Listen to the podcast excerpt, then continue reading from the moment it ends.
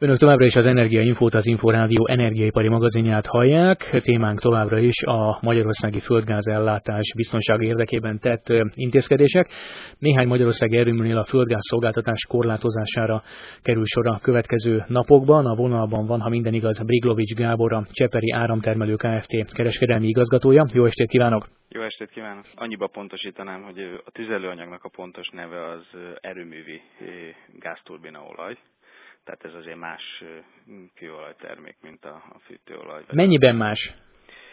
Környezetvédelmi szempontból ez egy, ez egy nagyon nagy tisztaságú tüzelőanyag. Tehát tisztább, mint az, amivel a dízelautók járnak? Igen. Igen. Ez az intézkedés, ennek a híre, ez hogyan jut el önökhöz? Tehát mi ennek a hivatalos menete? Nekünk olyan szerződésünk van a, a földgáz ellátóval, tehát a mollal, hogy, hogy az ilyen esetekben bennünket értesítenek több csatornán, szóba, telefonon és természetesen írásba, telefaxon. Ez gyakorlatilag több helyre is megérkezik a társasághoz. Bejáratott útja van, és az üzemeltetők megteszik a szükséges lépéseket. Mennyi ennek az átfutási ideje? A mi erőművünket eredetileg is már úgy tervezték, hogy minden további nélkül rugalmasan tud üzemelni mindezen az erőművi tüzelőanyagon, mind pedig az alap tüzelőanyagon, a földgázon. Úgyhogy nálunk ez egy nagyon egyszerű váltás jelent. Időben ez mégis néhány órát, néhány percet, esetleg egy fél napot is igénybe vehet, tehát hogy kell ezt elképzelnünk? Hogy... Gyakorlatilag úgy kell elképzelni fizikailag, hogy az erőmű az egy teljesen automatizált berendezés, ahogy mondtam, eredetileg is már úgy tervezték az erőművet, hogy minden további nélkül tudja a fogyasztói igényeket, a rendszerigényeket kielégíteni a két tüzelőanyag váltása közben is akár. Tehát ez a mi esetünkben úgy néz ki, hogy gyakorlatilag számítógép, ami vezérli az erőmű tüzelés technikai rendszerét, ott beállítjuk a szükséges paramétereket, tehát azt, hogy most innentől kezdve nem olajon, vagy nem gázon, hanem olajon tüzelünk, és gyakorlatilag menet közben a villamos rendszer szempontjából teljesen észrevétlenül néhány perc alatt megtörténik a váltás. Amikor egy ilyen tüzelőanyagváltás történik, vagy most maradjunk annál a megfogalmazásnál, hogy korlátozzák a földgázszolgáltatást, lehet-e tudni előre azt, hogy ez mennyi ideig fog tartani? Nem tudjuk most, hogy ez, ez meddig fog tartani, amennyire az információink rendelkezésre állnak. Itt ugye nem csak a magyarországi, hanem főleg a, a, a tőlünk keletre az oroszországi hideg az, ami a gázszállításokat korlátozza.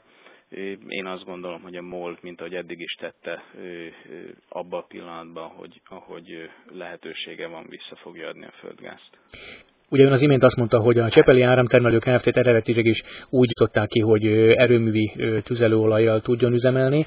Ez azt jelenti, hogy akkor önöknek folyamatosan van tüzelőolajból egy jelentősebb készlete? Nekünk egy nagyon komoly, több mint 15 ezer köbméteres olaj kapacitásunk van, tároló kapacitásunk, ezeket a téli időszak előtt teljes mértékben feltöltöttük, úgyhogy jelenleg is több mint 14 ezer köbméter erőművi tüzelőolajunk van, ami egyébként körülbelül egy olyan 12-13 napra elegendő tüzelőanyag, de közvetlen vezetékes összeköttetéssel vagyunk a 100 forombattai finomítóval, és hogyha ha olajat rendelünk, vagy úgy látjuk, hogy ez szükséges, akkor a MOL megkezdi a szállításokat. Tehát adott esetben hosszabb ideig is tudnak működni tüzelőolajjal, mi tart, hogyha erre szükség. Szükség van, akkor mi tartósan akár, akár egy hónapon keresztül is tudunk üzemelni, vagy tovább.